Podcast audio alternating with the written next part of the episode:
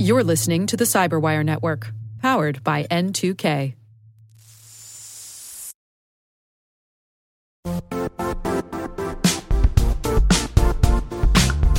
Don't struggle to align your organization's cybersecurity with business risk. Get the only solution that goes beyond reacting to threats with vulnerability and risk monitoring.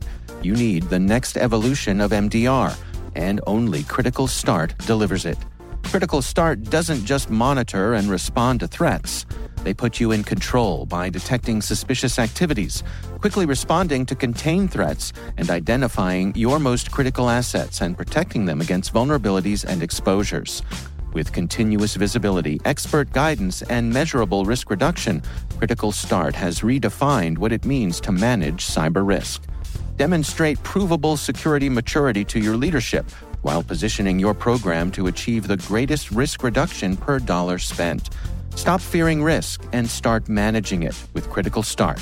Visit critical start dot com and request a demo today. That's critical start dot com.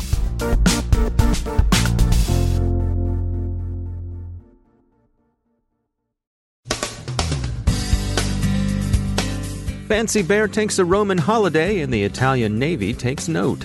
A criminal espionage campaign is underway with Ukraine's government as its target. An exposed A W S S three bucket leaks voter information. A security firm and a vendor dispute whether an issue is a vulnerability or a case of user abuse. NIST announces its intention of withdrawing some obsolete cybersecurity publications, and Congress presses tech companies about content moderation.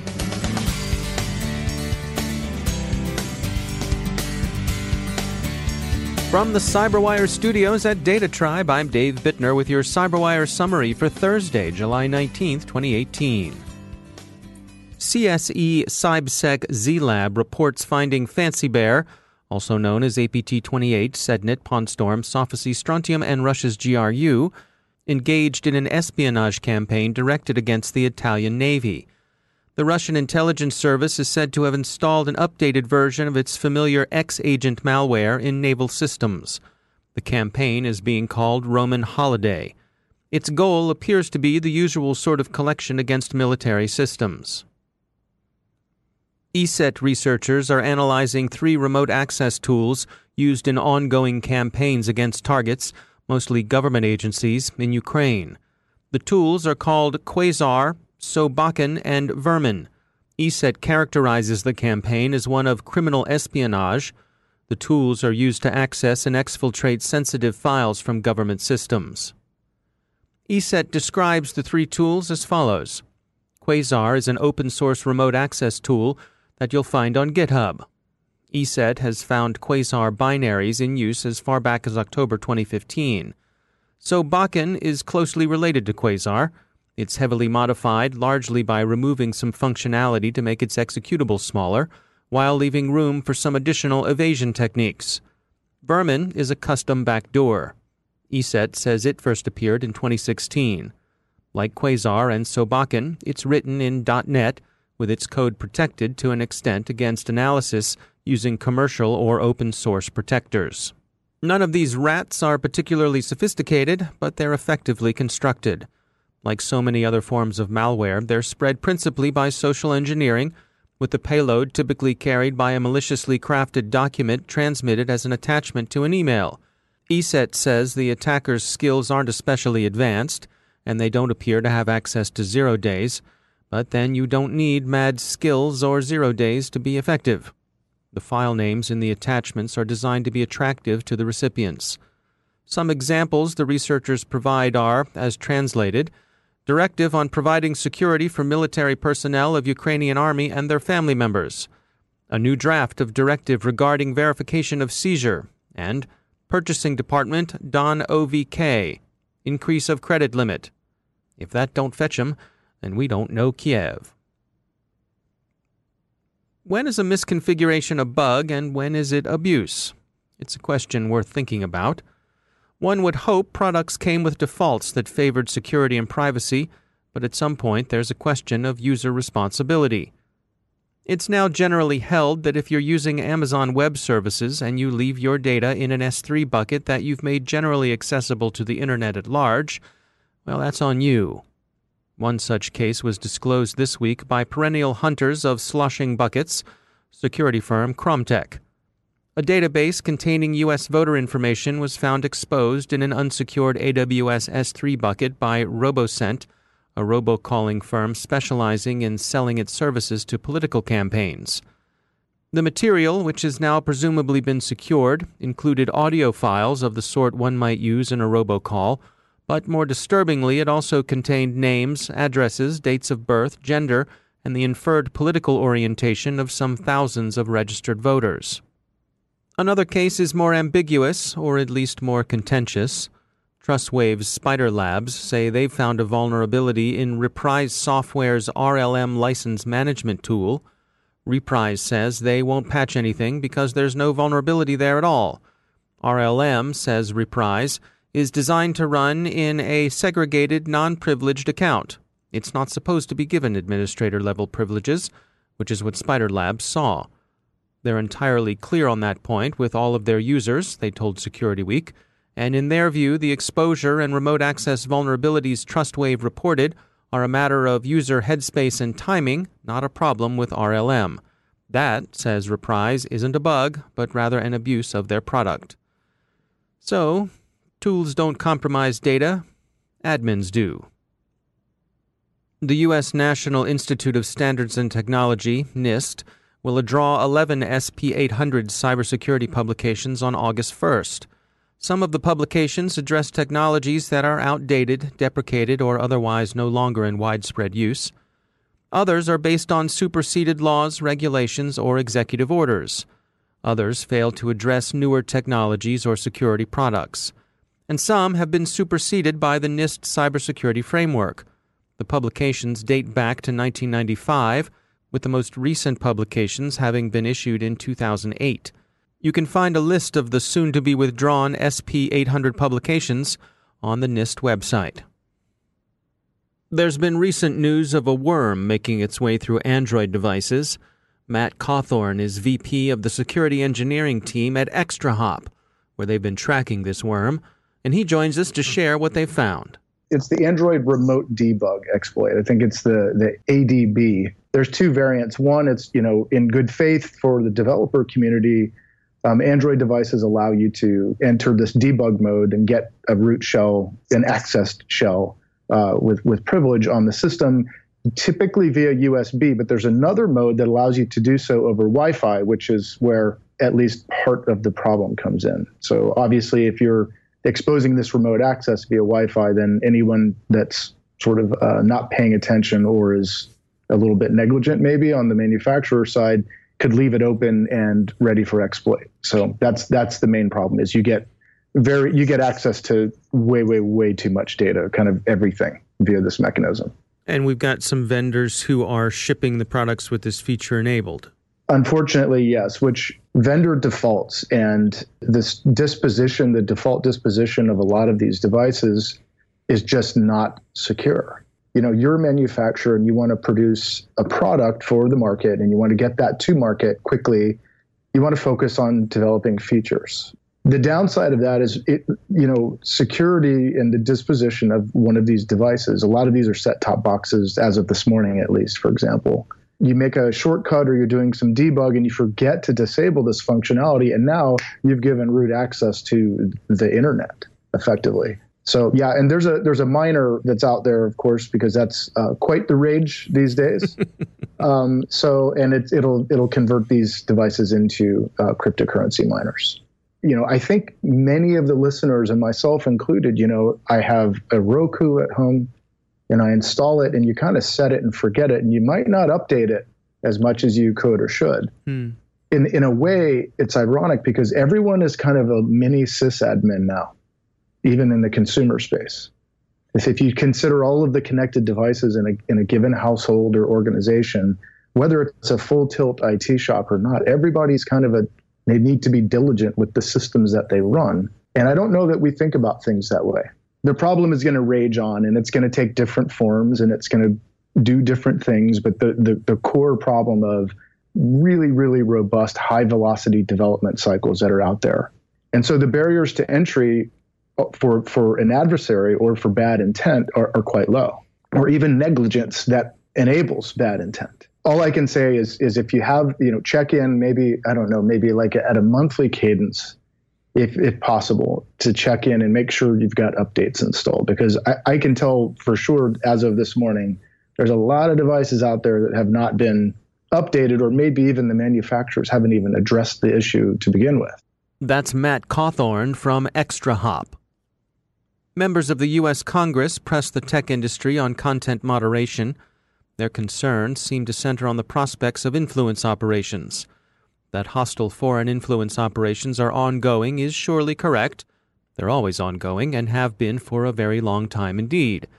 Whether they're best dealt with by legislation, policy, technical filtering, or by the sort of efficient marketplace of ideas that classical liberals like John Stuart Mill would have prescribed is much up for grabs. Discuss among yourselves. Are there any lessons to be drawn from the history of the last one hundred years? Much of that baleful history remains within living memory, from journalistic airbrushing of Stalin's Holodomor in Ukraine to the widespread apologies for and denials of Pol Pot's democide in Cambodia, to various forms of Holocaust denial that persist to this day. Or are there lessons to be drawn from the history of various belief manias that flare up and then die back, like those repressed memories of alien abduction once widely thought to become accessible through hypnotic regression? Those are perhaps less tragic in their implications than the others, but they can have sad effects on their own smaller scale. Seriously, what can the history of public opinion teach us about the current controversies? And to our American audience, given that influence operations are essentially marketing in battle dress, how is it that the country that invented modern mass marketing should seem so helpless when it comes to putting the epaulets on Madison Avenue?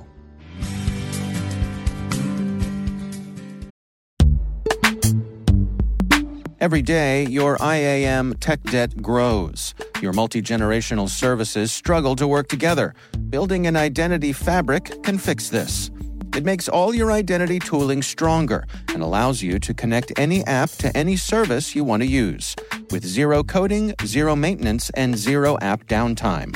Strata's identity orchestration platform separates the identity logic from your applications, so you can optimize existing I A M tools and manage them in a single control plane.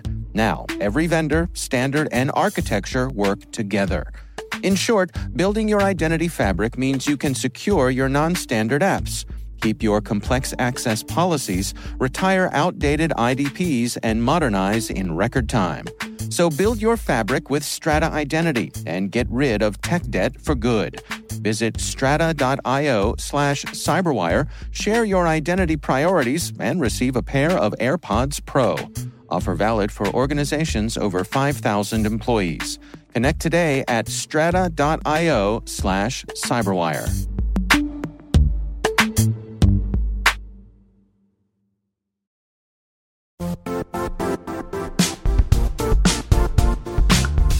The I T world used to be simpler.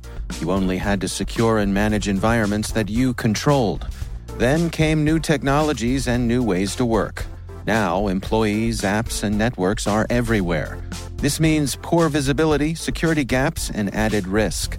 That's why Cloudflare created the first-ever connectivity cloud.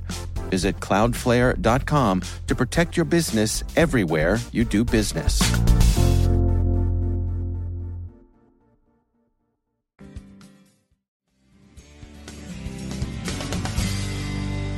And joining me once again is Daniel Prince. He's a senior lecturer in cybersecurity at Lancaster University. Daniel, welcome back. Um, we wanted to talk today about uh, digital histories, and specifically the rewriting of those digital histories. What can you share with us today? Well, thanks for having me back on. So, so what started me thinking about this uh, track is my uncle runs a, a, an archivist company producing basically the hardware that um, takes photographs of our documents, our, our historical documents. Um, and in a conversation with him, he was saying how Uh, really the world's changed, and, and some of our public libraries are really concerned that there aren't going to be these documents. um, that, that record specific decisions. So like official um, uh, memos that were sent during the Second World War, for example. We won't have that. We have only email now. Uh, everything's done via email, these electronic documents. So much of our um, digital lives, the histories that we have, uh, and blogs and things that we've done are held on online. Um, and certainly we have things like the Wayback Machine and uh, uh, uh, that allows us to see what websites that used to look like. Um, but the concern here is the ability to go back and change these records uh, of what our past used to be like. Um, and that's really important for us to understand, just as a social context, going forward, uh, what happened. And so our ability to be able to ha communicate exceptionally fast using um, email, using instant messenger, is actually corrupting our ability to be able to go back and look at our history. Now, that's the, the standard the case of just uh, what could happen in uh, sort of day-to-day life. But then the concern becomes, what if individuals or organizations or nation states did that proactively? What if we started to move into the, the realm of misinformation? What if we started to see the manipulation of digital historical records or the suppression of certain digital historical records to identify a specific type of propaganda? Could we actually detect that? Would we know? So when certain messages started to come out, could we go back and actually look at some of the material that, that, that is online to say, is that accurate? And well, we're starting to see some of that with the sort of the post-truth environment. We're starting to see some of that with things like Snopes, the fact checkers that, that are online. But the, the veracity of that information is vitally important for us as a society uh, to really be able to understand our past so that we can start to think about where we want to go to in the future. And it strikes me that even being able to, you know, verify what what is the, I guess, in a digital environment, is there a master copy of something? Is is there an original? Are they all copies?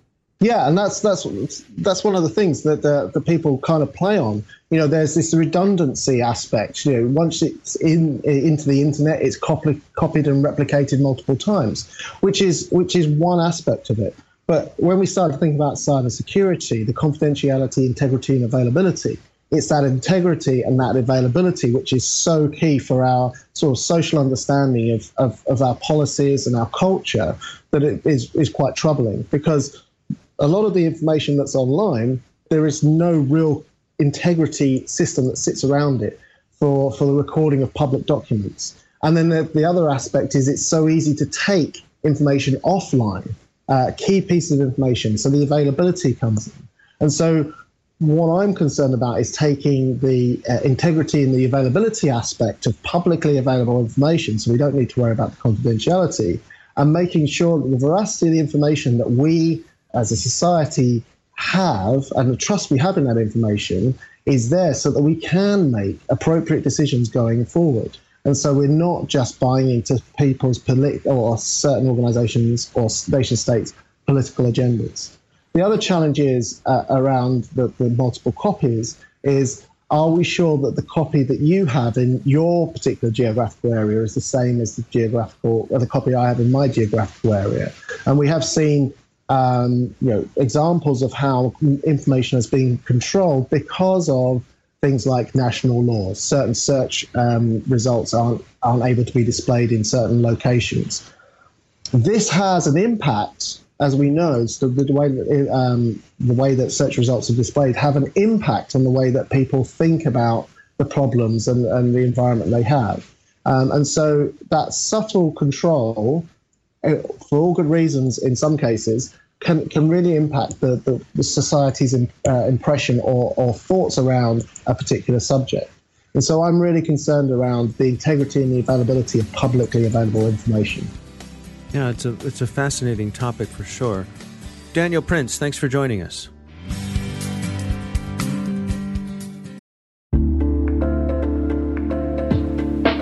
Are lengthy security reviews pulling attention away from your security program? With the largest network of trust centers, Vanta can help you streamline security reviews to win customer trust, save time, and close deals fast.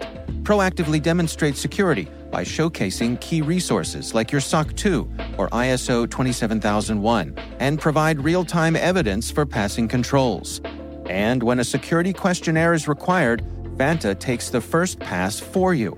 Visit vanta dot com slash cyber to take a self-serve tour. That's vanta dot com slash cyber.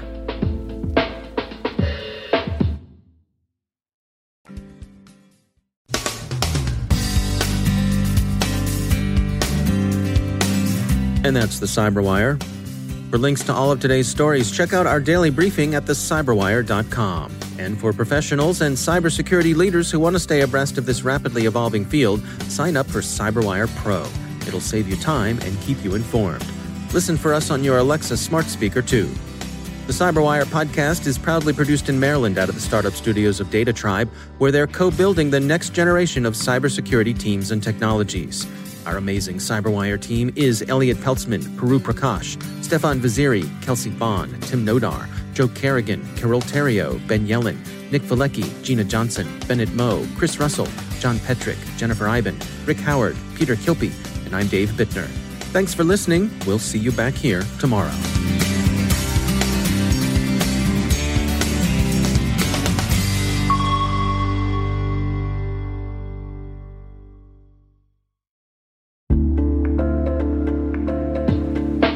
Hi, everybody. It's Maria Varmazas here, your host over at T-Minus Space Daily, and sometimes a guest on Hacking Humans, too. We here at N two K CyberWire work hard to bring you concise, intelligence-driven news and commentary, and we'd like to know how we're doing. Please take a few minutes to complete our audience survey and share your feedback to help us continue to grow and meet your needs. Visit cyberwire dot com slash survey. That's cyberwire dot com slash survey to get started. Thanks so much for your input as we reach for the stars. It means the universe to us.